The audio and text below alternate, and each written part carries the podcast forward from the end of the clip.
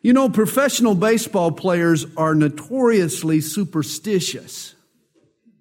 The story is told of the 1954 New York Giants. During a 16 game winning streak, the team refused to wash their uniforms. For more than two weeks, the Giants played with dirty unis, lest they wash off their good luck. Hall of Fame player Honus Wagner believed that every bat held only 100 hits. After 100 hits, he retired the bat, even a perfectly good bat. He was done with it. Every bat only had 100 hits.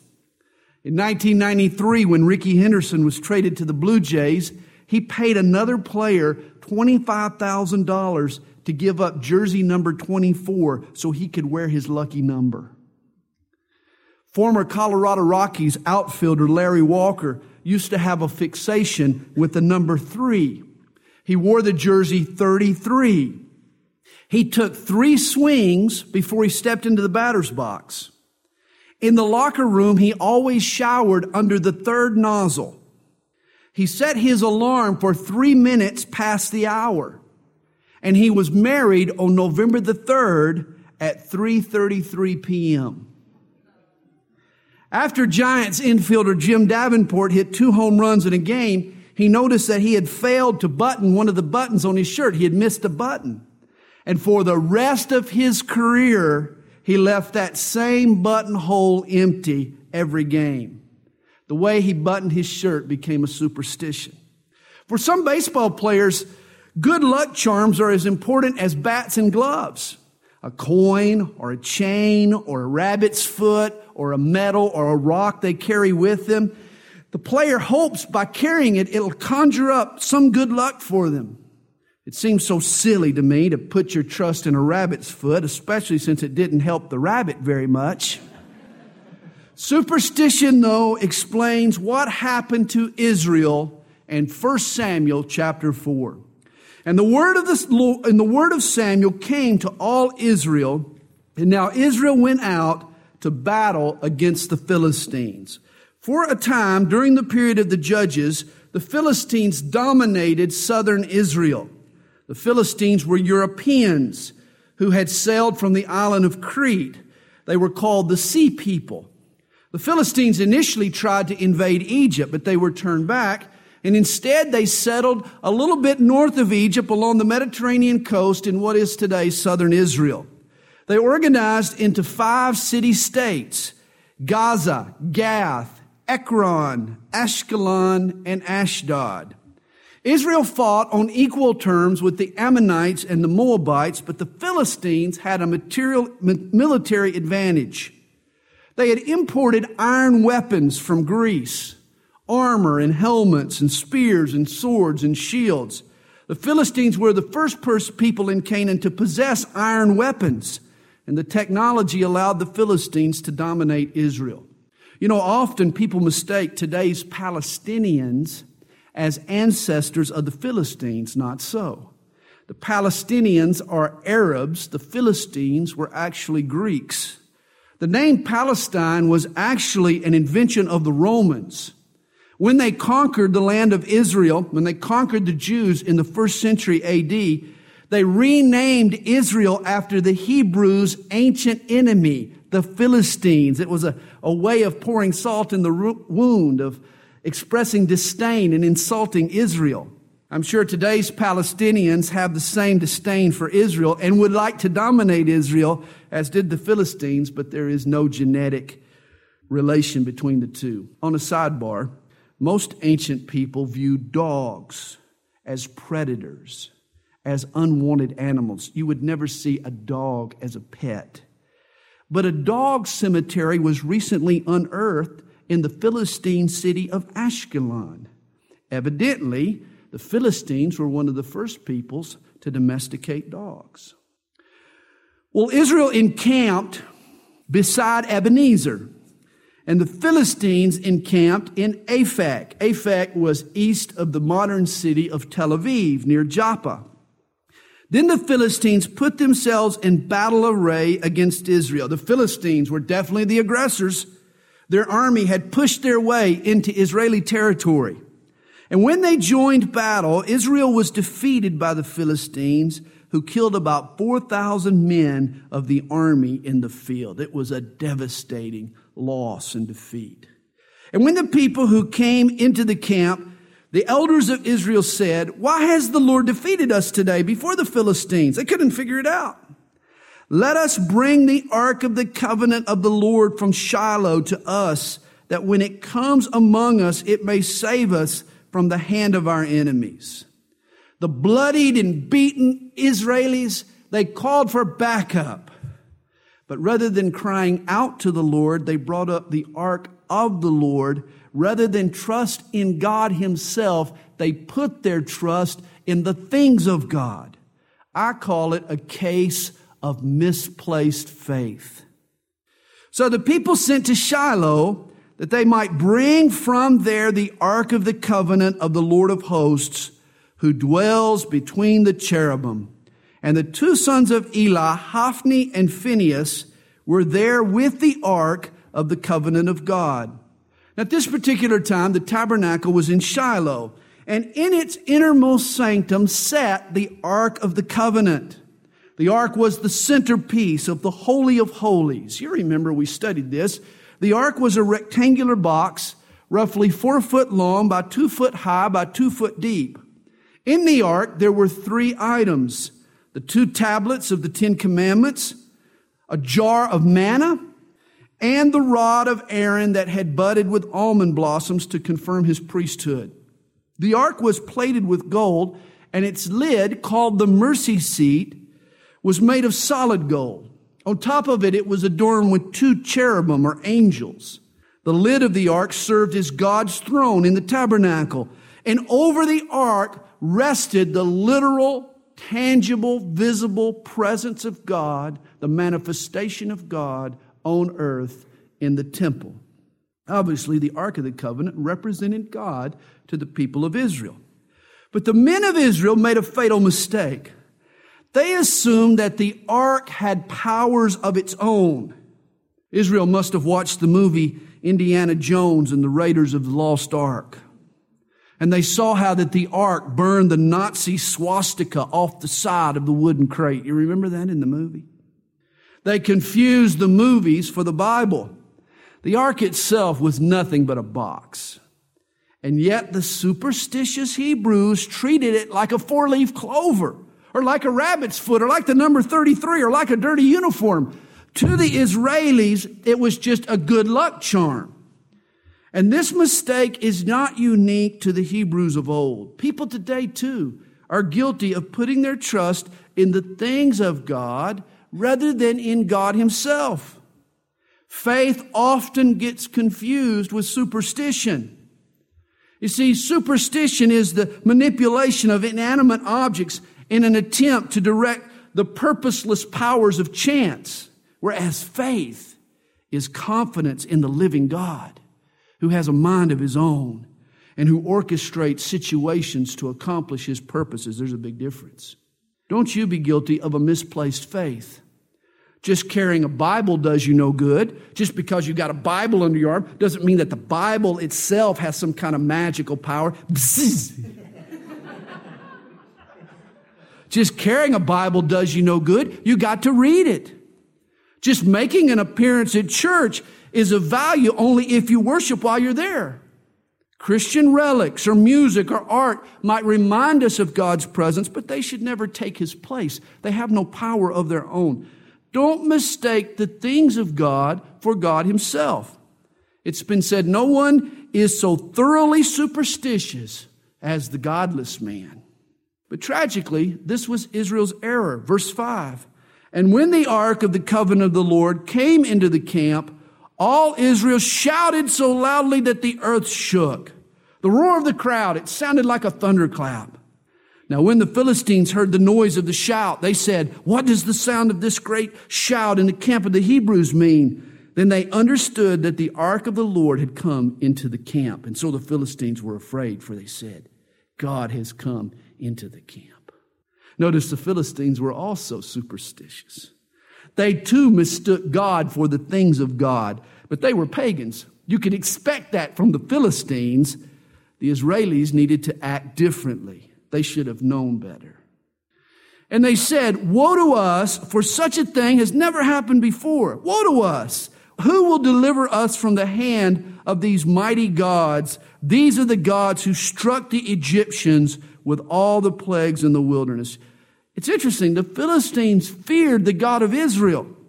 At the Exodus, God had made a name for himself among the nations. Egypt's neighbors had set up and they had taken notice of God's mighty power. Here they're recalling God's demonstration of power in the wilderness. And the Philistines, though, they encourage each other here in verse 9. They say, Be strong and conduct yourself like men, you Philistines, that you do not become servants of the Hebrews as they have been to you. Conduct yourselves like men and fight.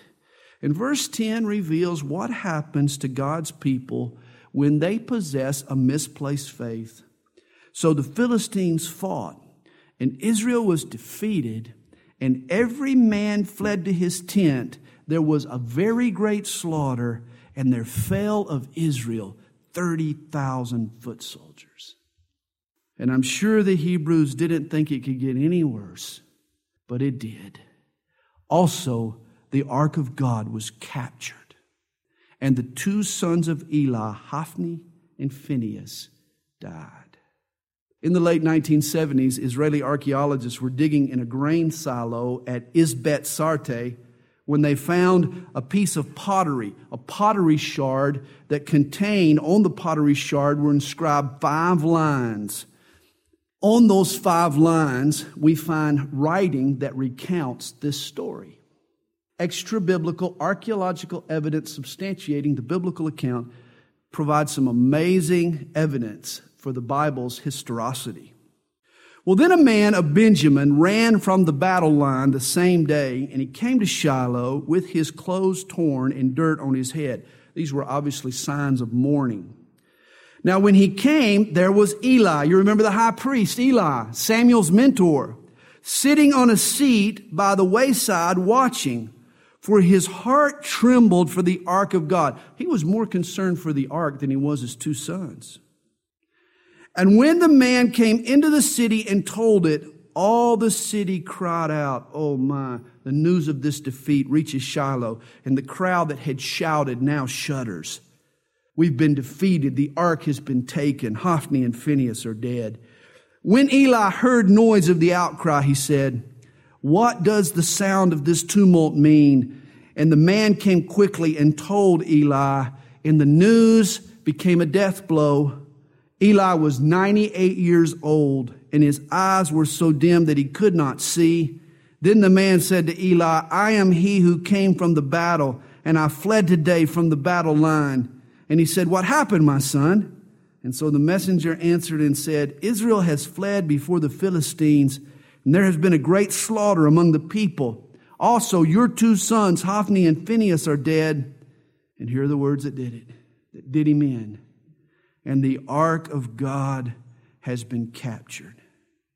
And when he heard that the ark had been captured, then it happened when he made mention of the ark of God that Eli fell off the seat backward by the side of the gate, and his neck was broken, and he died, for the man was old and heavy. The priest was so fat that when he fell off the stump, the weight of his body broke his neck and he died instantly. Another reason to lose a little weight. And Eli's obituary appears in verse 18, and he had judged Israel 40 years. But Eli was not the only person shaken up by the news of the ark's capture.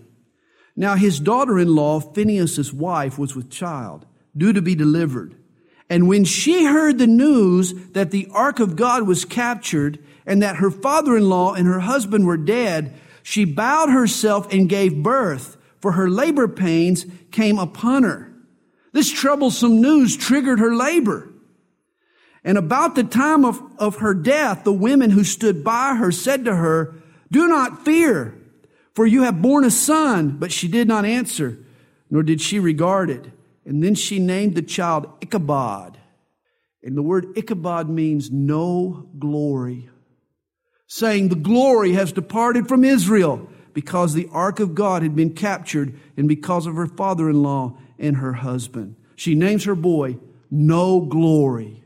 And she said, The glory has departed from Israel, for the ark of God has been captured. What a tragedy when the glory of God departs from a life, or from a ministry, or from a church, or from a community, or from a nation. And yet, God, over the centuries, has had to write Ichabod above the door time and time again. You see, here is the result of a misplaced faith death ensues, and God's glory departs. Faith is not superstition. God wants us to trust in Him, not in reminders of Him or relics about Him or rituals from Him. God wants us to trust in Him. And a misplaced faith produces the departure of God's glory. Edmund Burke once said, Superstition is the religion of feeble minds. Real faith goes beyond the things of God and rests its hope, puts its trust in God alone. Well, chapter 5 begins. Then the Philistines took the ark of God and brought it from Ebenezer to Ashdod. And when the Philistines took the ark of God, they brought it into the temple of Dagon and set it by Dagon. Ashdod was one of these city states of the Philistines.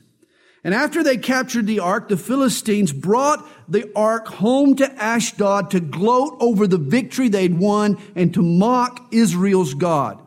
Understand that in ancient times, a battle was not just a contest between two armies. It basically was whose God is bigger, my God or your God? And in the minds of the Philistines, their victory had proven that their God, Dagon, had proven more powerful than the God of the Israelis, Jehovah. This is why they bring the ark into the temple of Dagon. They set it next to their idol. Dagon was the fish god. His lower torso was like a fish. His upper torso was like a man. Something fishy about this guy. And though the ark was just a reminder and a representation of God, nevertheless, God is about to use the ark to make a point to the Philistines. They may have defeated Israel's army, but Israel's God remains unconquered. They're about to find that out. And when the people of Ashdod arose early in the morning, there was Dagon fallen on his face to the earth before the ark of the Lord. Dagon bowing before the ark.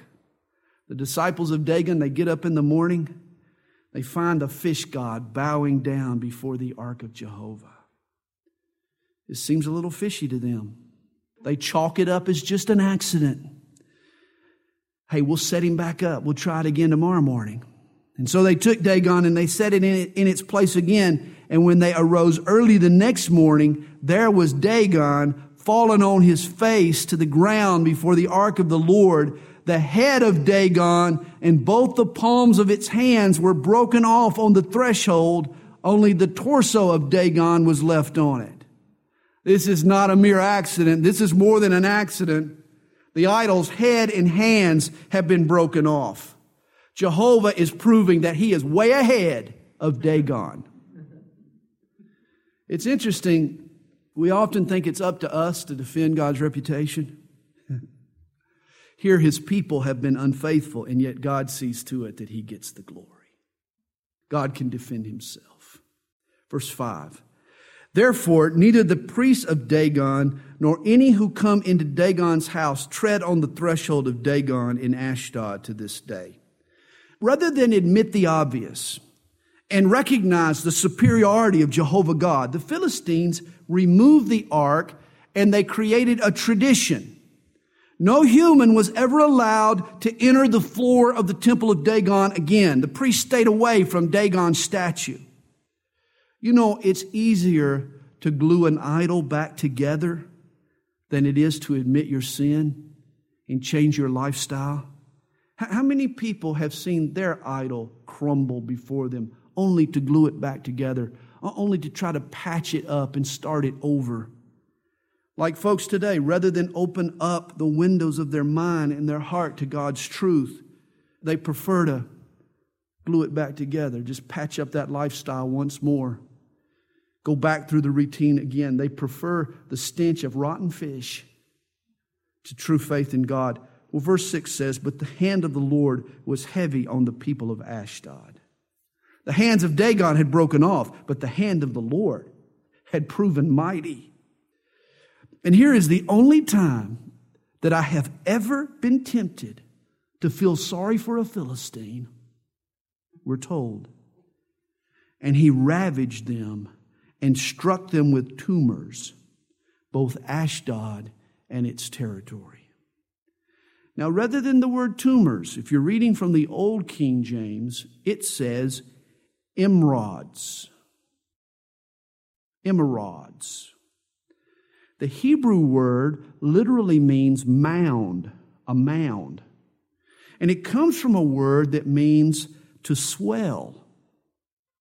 Here is where Bible commentators fall into two camps. Some understand the word tumors to mean hemorrhoids. Others think it referred to the bubonic plague, and we'll find out why in a minute. Famous classical Old Testament scholars, Keil and Delitzsch, perhaps you've heard of them, they write this. According to the rabbis, it was a swelling of the rectum.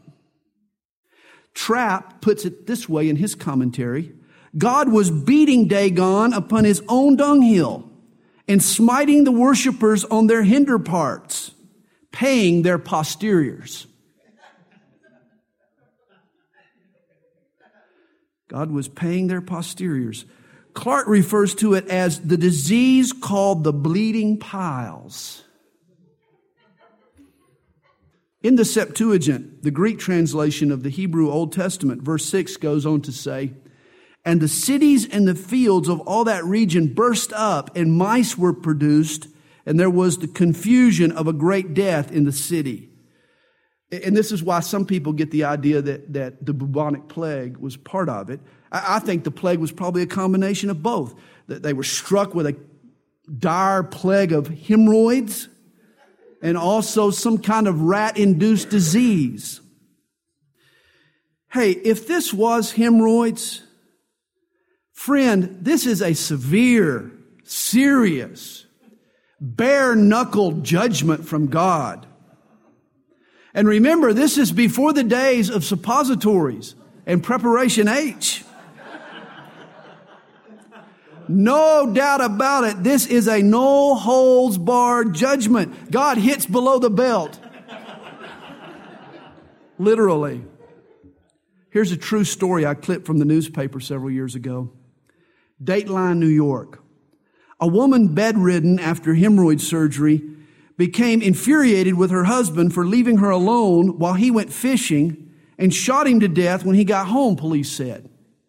Authorities said seeing her husband Edward traipse off with a cooler of beer to spend Sunday afternoon with his friends was too much for Gail Murphy, who was obliged to remain in bed on her stomach. When she heard him return six hours later, she got up, walked to the porch with a shotgun and fired through the door, then called 911. Murphy, 47, died Monday morning.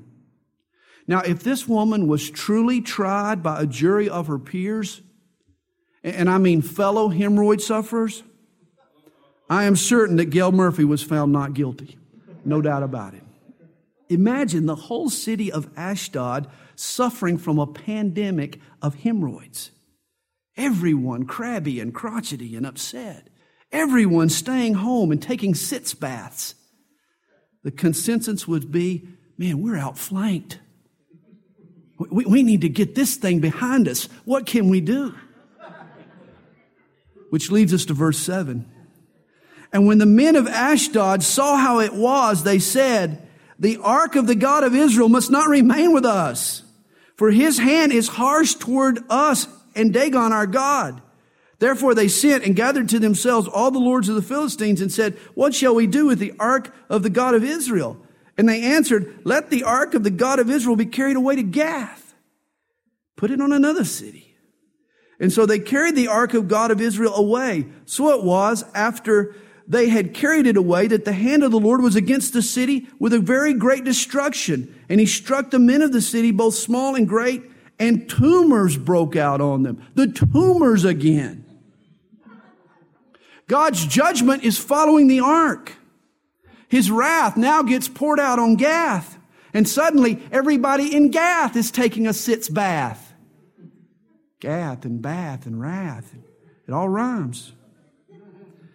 And then the men of Gath, they send the ark to the city of Ekron. Look at verse 10. The Ekronites cried out saying, they have brought the ark of God of Israel to us to kill us and our people. And I'm telling you, a bad case of hemorrhoids, I'll kill you.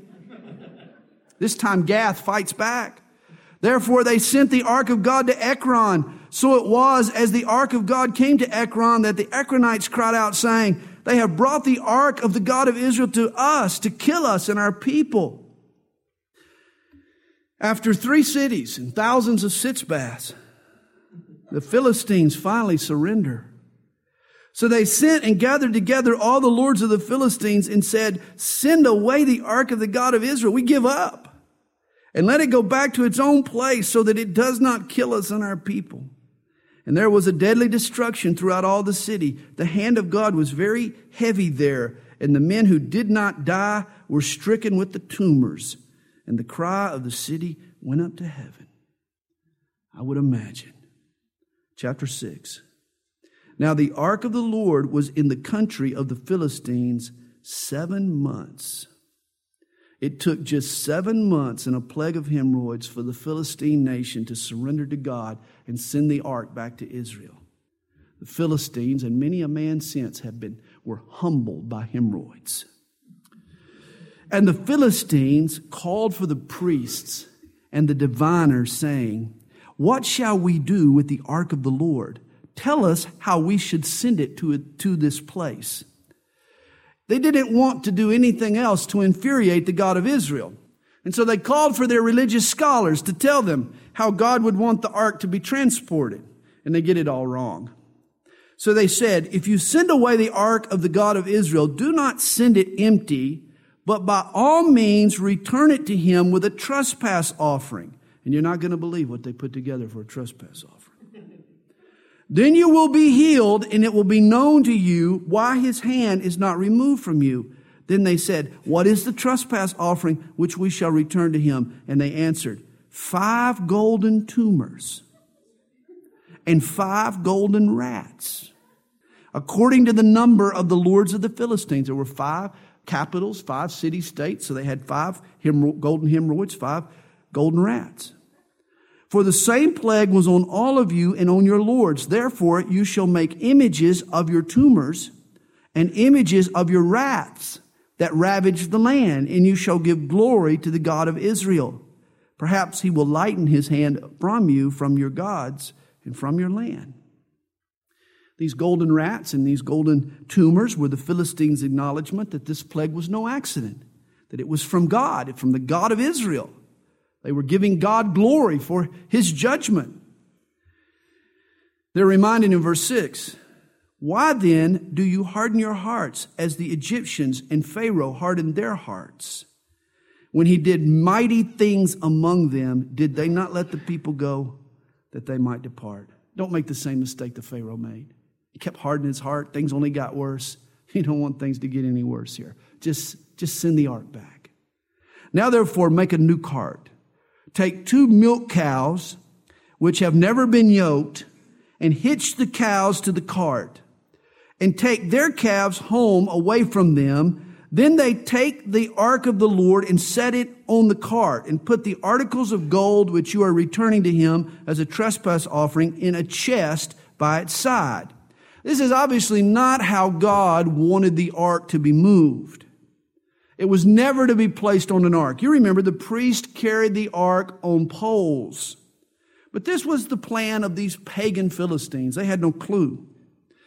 Then send it away and let it go and watch if it goes up the road to its own territory to Bethshemesh then he has done us this great evil. But if not, then we shall know that it is not his hand that struck us. It happened to us by chance. Why is it people think things happen to them by chance? You know, God is in control, ultimately, of things that happen. Notice, though, they doubt to the very end here. The plague had followed the ark three different times to three different locations. It had shifted every time the ark had moved. How could this not be a plague from God? And yet the Philistines were still holding out hope, weren't they? They'd love to save face here. They'd love to say, oh, this really wasn't a judgment of God. This was just sort of a chance thing. Verse 10 Then the men did so. They took the two milk cows and hitched them to the cart and shut up their calves at home. Evidently, they didn't want the little calves to follow the mama calves over to the land of Israel. And they set the ark of the Lord on the cart and the chest with the gold rats and the images of their tumors. Then the cows headed straight for the road to Bethshemesh. This was an Israeli city right on the border between Israel and, and the land of the Philistines. And they went along the highway, lowing as they went, and they did not turn aside to the right hand or the left.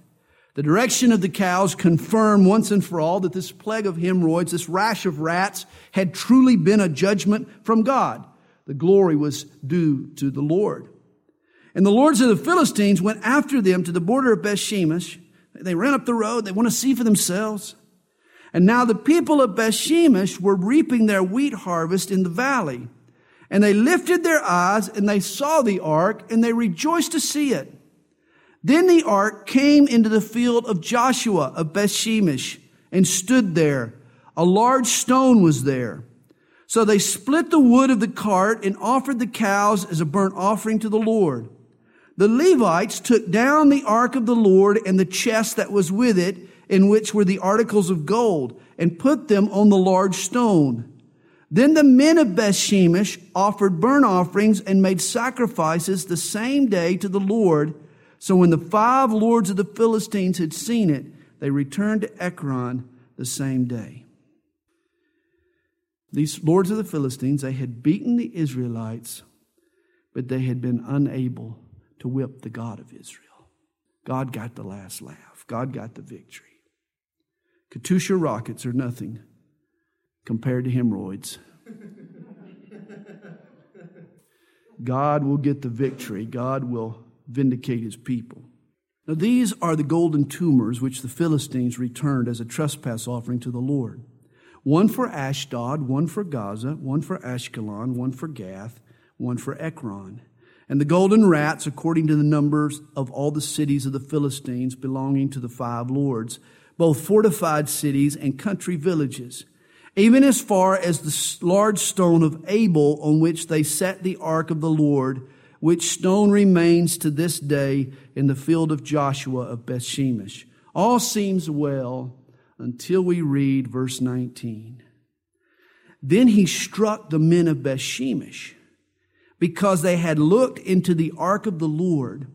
He struck 50,070 men of the people, and the people lamented because the Lord had struck the people with a great slaughter.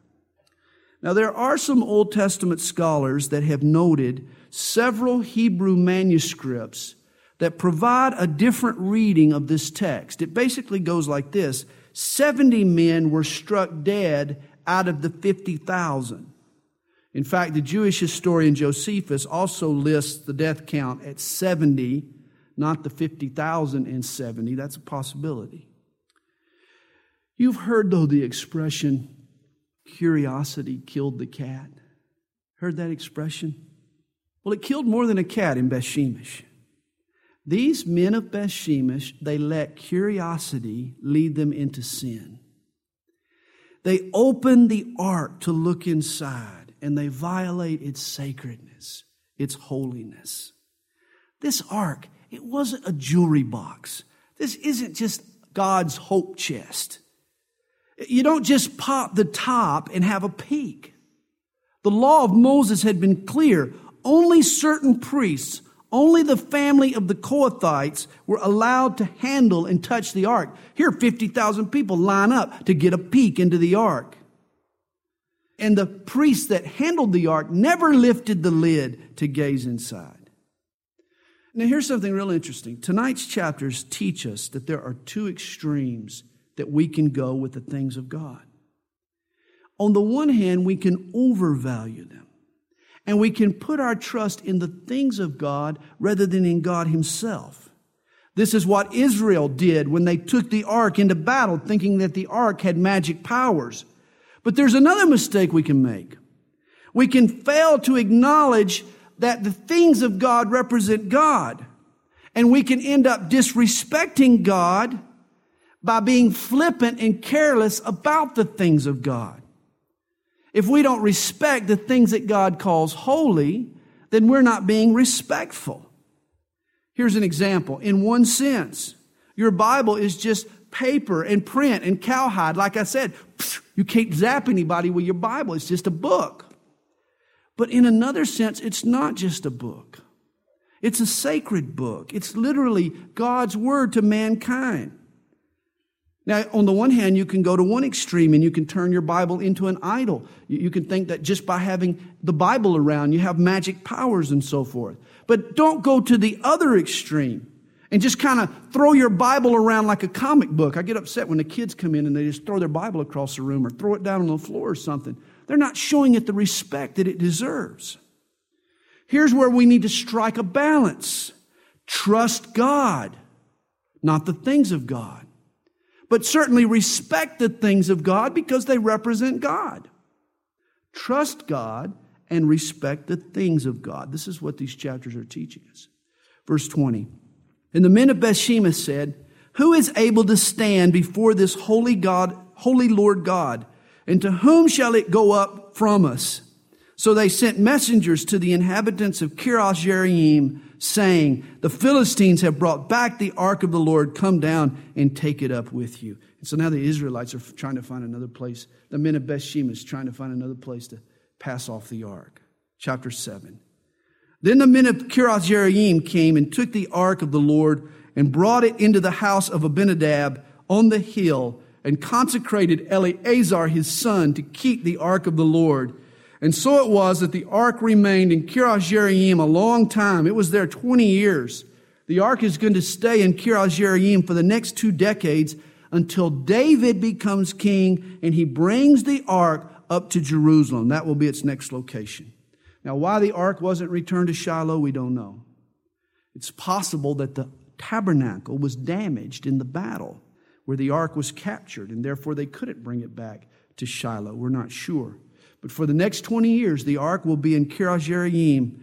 And while the ark is in Kiriath, Samson will be waging a one man guerrilla war against the Philistines. And though Samson will win some impressive victories, the nation as a whole will stay under Philistine control. And it will take Samuel, not Samson, to rally the people and expose their need for revival. It brings us to verse 2. And all of the house of Israel lamented after the Lord. Carrying the ark into battle didn't guarantee victory, and getting it back didn't guarantee God's blessing. The people of Israel were painfully aware that they weren't right with God. This was the bottom line, the condition of their hearts. And in verse 3, Samuel addresses the nation. Then Samuel spoke to all the house of Israel, saying, If you return to the Lord with all your hearts, then put away the foreign gods and the Ashtaroths from among you, and prepare your hearts for the Lord, and serve him only, and he will deliver you from the hand of the Philistines. And here Samuel gives the keys for revival in any generation. For a personal revival, for a corporate revival, here's the way that God revives his people. Four words I want you to remember. First, return. He says, return to the Lord with all your hearts. Return to God with all your heart. Exalt Him to the rightful place in your life. Second word, remove. Remove the foreign gods that have creeped into your life and have sucked away your allegiance. Rid your life of anything that rivals your devotion to God. Third, ready your heart. Stir up an expectation of what God will do. And then fourth, Reserve your efforts and energies for God alone. Serve Him only. Here's how to stir up revival in your heart. Return to God. Remove the foreign idols. Ready your heart for God might, what God might do. And reserve your energies and efforts for God alone. You do that, and God will revive a cold heart. And so the children of Israel put away the Baals and the Ashtaroths and served the Lord only. And Samuel said, Gather all Israel to Mizpah, and I will pray to the Lord for you. They obeyed the words of Samuel. They came to Mizpah. Mizpah was a location about seven miles north of Jerusalem, easily accessible from all over Israel. And here Samuel holds a national day of prayer. Literally, a prayer meeting for the nation. Samuel is going to lead the people against the Philistines, but he realizes that every victory for God is first won where? In prayer, on our knees. This is where the victory starts and, and is won. Verse 6 And so they gathered together at Mizpah, they drew water and they poured it out before the Lord. And this ritual symbolized the new commitment that the people had made to God. He pours out the water. Now, can you think of a more irreversible act than pouring out water? I can't. Once you pour out a glass of water, it's gone, man. I had one Coca Cola left the other night, and I was so thirsty, and I brought it upstairs, and I set it down next to my chair. Kathy, close your ears and I accidentally kicked it over and it spilled out on the carpet. And there it went. I couldn't get it back. My one last Coca Cola. Can you imagine a more irreversible act than to pour out water? Once a liquid tumbles from the container, it can never be retrieved. When it's gone, it's gone. And this is the kind of commitment that God wants from you and me an irreversible act Lord, I give my life to you and I'll never take it back. You remember Twiggy Sanders? He played from the Harlem Globetrotters. And he had a routine that he did with a basketball. It was a basketball attached to a rubber band. And everybody would line up for a free throw. And Twiggy would throw that basketball up, and it would go up almost to the basket, and then it would snap back right to him. I'm afraid that a lot of people have a Twiggy Sanders commitment to Christ. They give their heart to Jesus, but then they take it back. They give their life to Jesus, but then they take it back. They give their worries and cares to Jesus, but then they take them back. It snaps back. We need an irreversible commitment. As Samuel, when he got there and he poured out the water, is your life a poured out offering to God? Is it an irreversible act? Is your commitment to Christ something you don't take back? You've made that commitment and you're going to stick by it. Well, verse 6 And they fasted that day and they said there, We have sinned against the Lord. And Samuel judged the children of Israel at Mizpah. And now, when the Philistines heard that the children of Israel had gathered together at Mizpah, the Lord of the Philistines went up against Israel. And when the children of Israel heard of it, they were afraid of the Philistines. And so the children of Israel said to Samuel, Do not cease to cry out to the Lord our God for us, that he may save us from the hand of the Philistines. Keep praying for us, Samuel.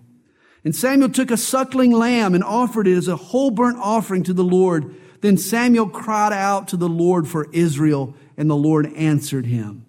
Now, as Samuel was offering up the burnt offering, the Philistines drew near to battle against Israel. They wanted to strike first.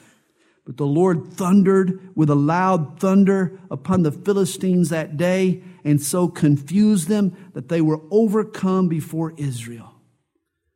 Remember what we called Samuel? He was the praying prophet. And here he intercedes before God, and God comes to Israel's defense. God orchestrated some kind of natural phenomena that confused the enemy and allowed Israel to win the victory. The Jewish historian Josephus, he provides us a fuller account of this battle. Let me read to you what Josephus says.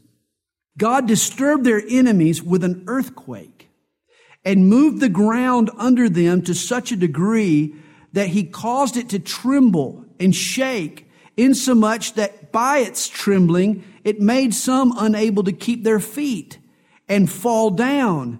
And by opening its chasms, he caused that others should be hurried down into them. Fissures in the ground were opened by this earthquake and literally swallowed up some of the Philistines. After which he caused such noise of thunder to come upon, among them and made fiery lightning shine so terribly round that it was ready to burn their faces. And he so suddenly shook their weapons out of their hands that he made them fly and return home naked.